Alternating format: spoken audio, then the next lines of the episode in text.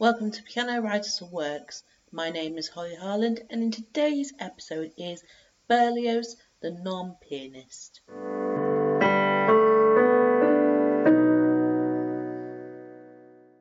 So today's episode is a little bit different to previous episodes, with it being that the person that we're going to be talking about is neither trained as a pianist and nor has created many pianist works.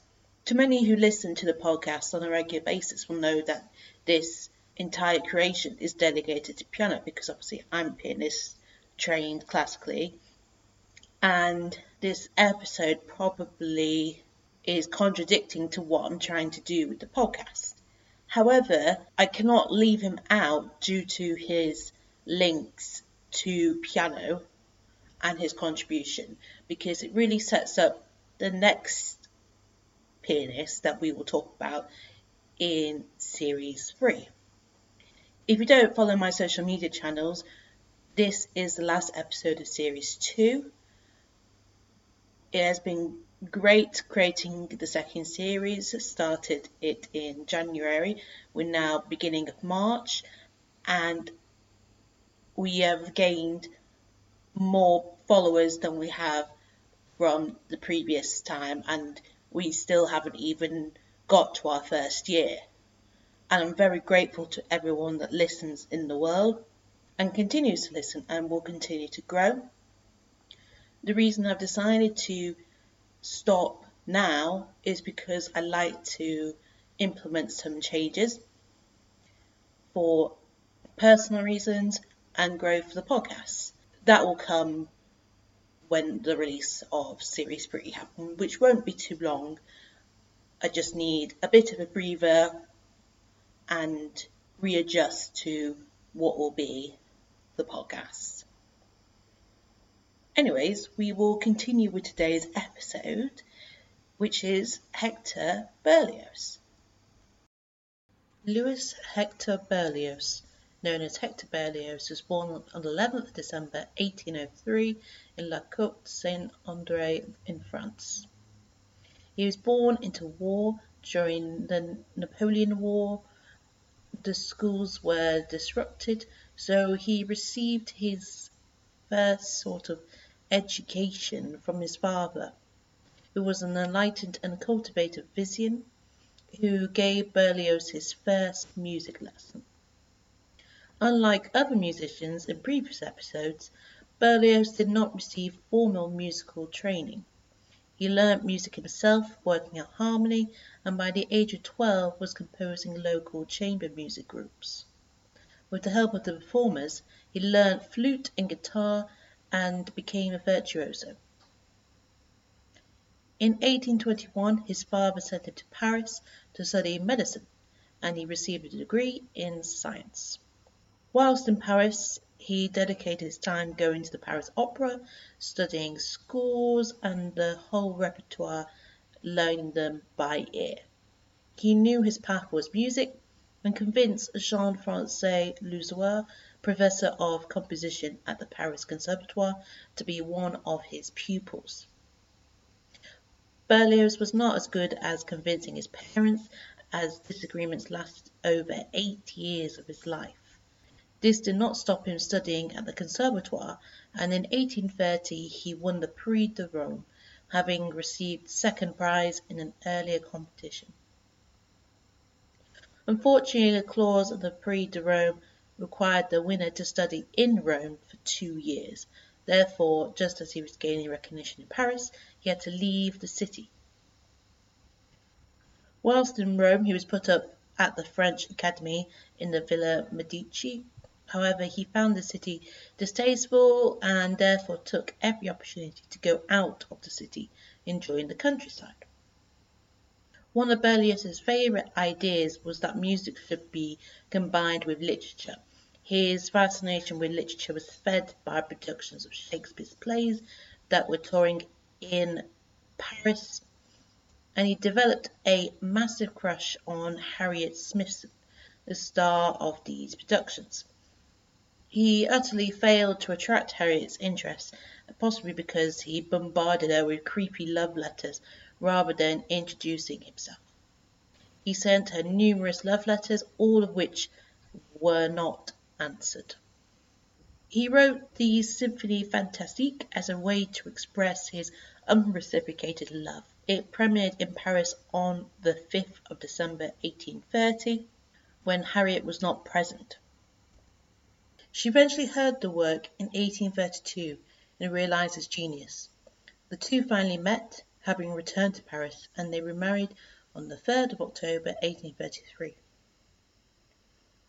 Their marriage became increasingly bitter and eventually they separated after several years of unhappiness. Berlioz still had to depend on music criticism as well as other writing works for his income. As a way out, he decided to go on musical tours. Concurrently, he also gained recognition as a writer and in January 1844 had Grand Traité de Instrumentation et d'orchestration modernes published. In November 1847, after a four-month visit to Russia, he embarked on a seven-month tour of England, where he was appointed conductor of the Theatre Royal, Drury Lane. It was also the time when he started writing his memoirs. In 1850 Hector became head librarian at the Paris Conservatoire, and with that his financial woes came to an end. It was the only official post he would ever hold.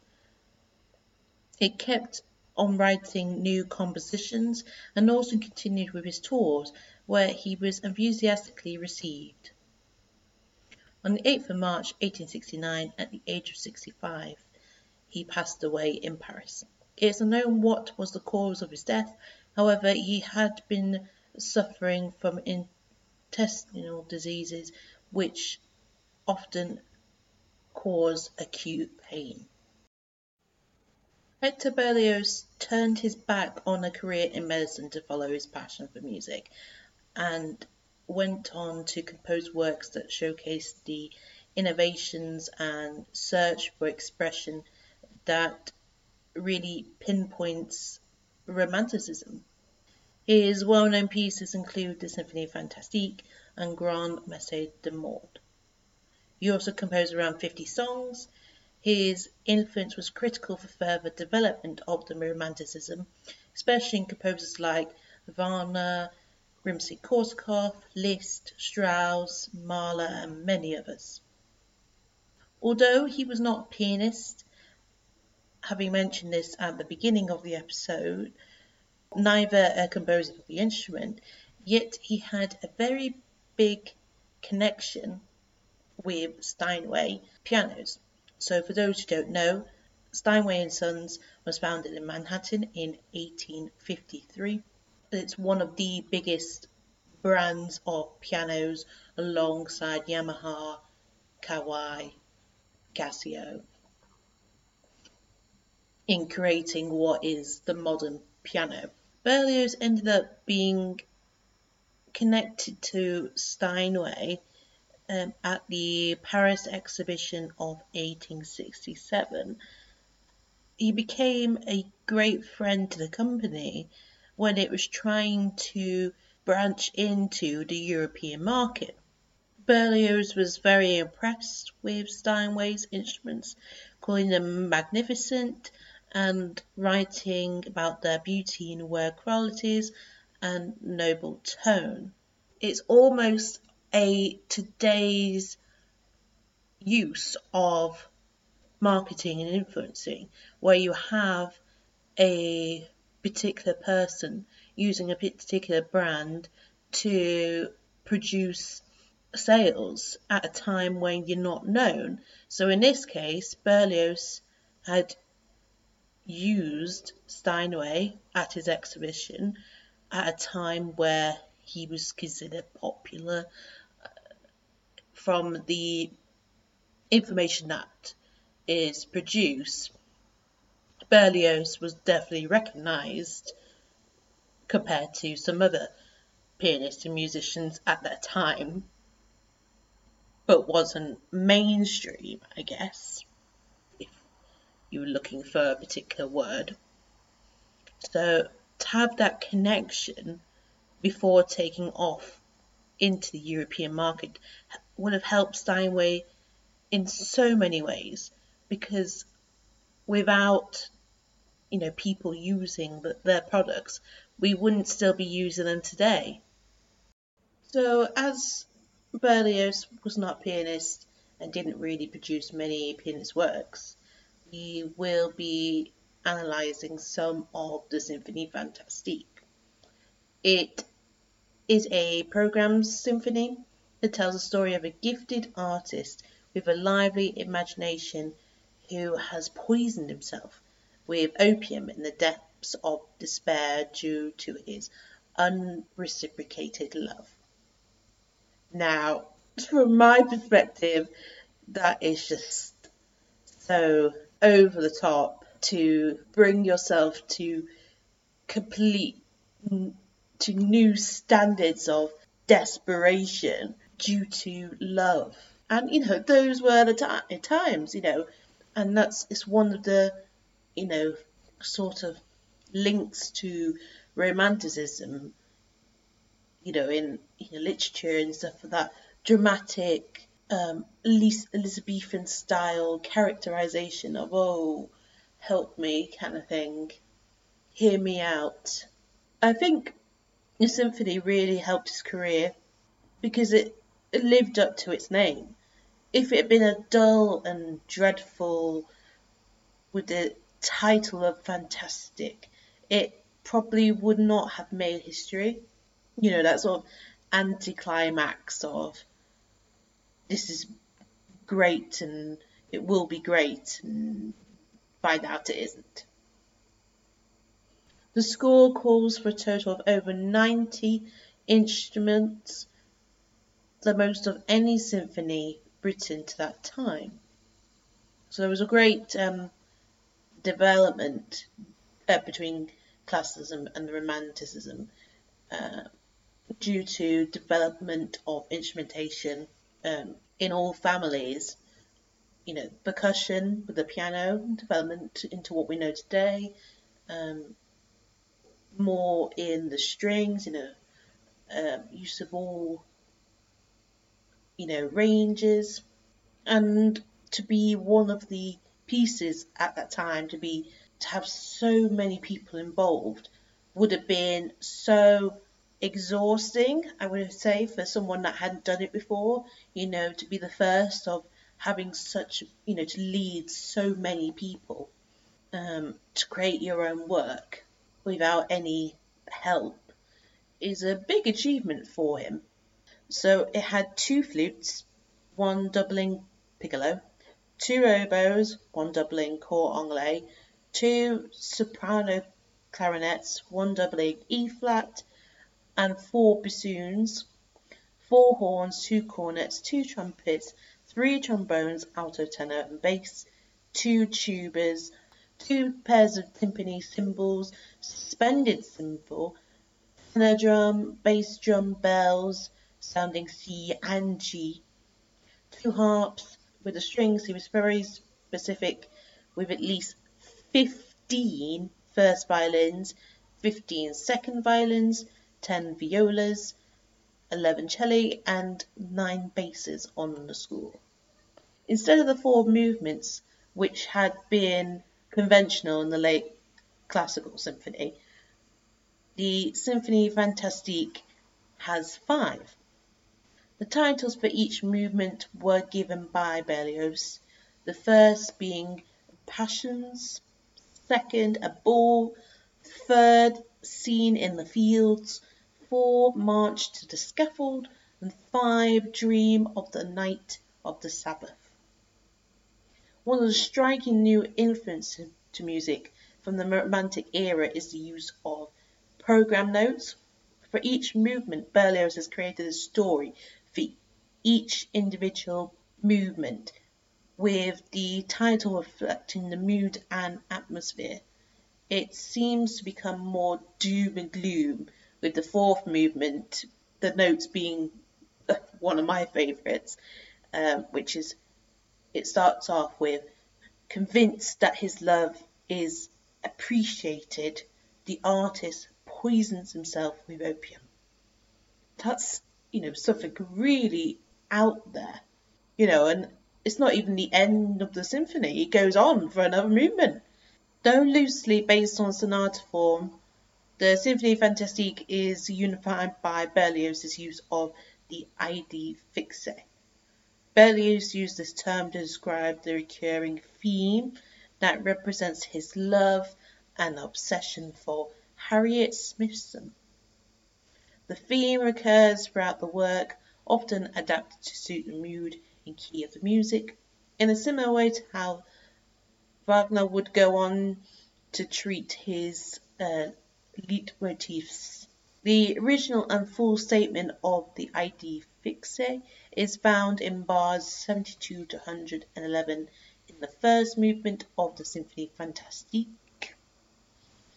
It sort of arises and is used, it's very key and prominent in the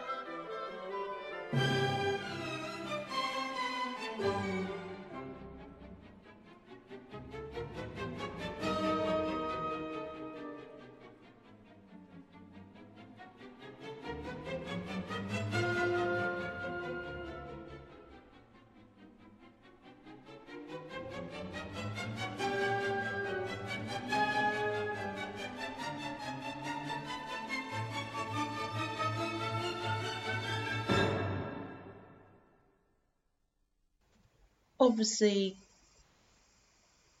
with um, us discussing Berlioz you know, not being a pianist and discussing Symphonie Fantastique, I have mentioned that there is connections to piano, and obviously the previous mentioning of his links to Steinway and Sons, but also being admired by one of best romantic pianists, Franz Liszt. Berlioz inspired Liszt during his time being alive that as a good person he seems to be for many other pianists or musicians that he has come across. He transcribed Berlioz's Symphonie Fantastique and published it. And many have said if Liszt hadn't done that, it might have not have been well known as it is today. I have ended this episode with the clip of the transcribed to the piano of the symphony. It's only going to be a short section, but obviously with it being piano writers works, I would not have done Berlioz if I could not find information to give. And I think it's really important to learn about others, especially what they can bring to the table, even if they are not a pianist. As I said, this will be the last episode of series two, and I hope you have all enjoyed this series and look forward to series three. Thank you.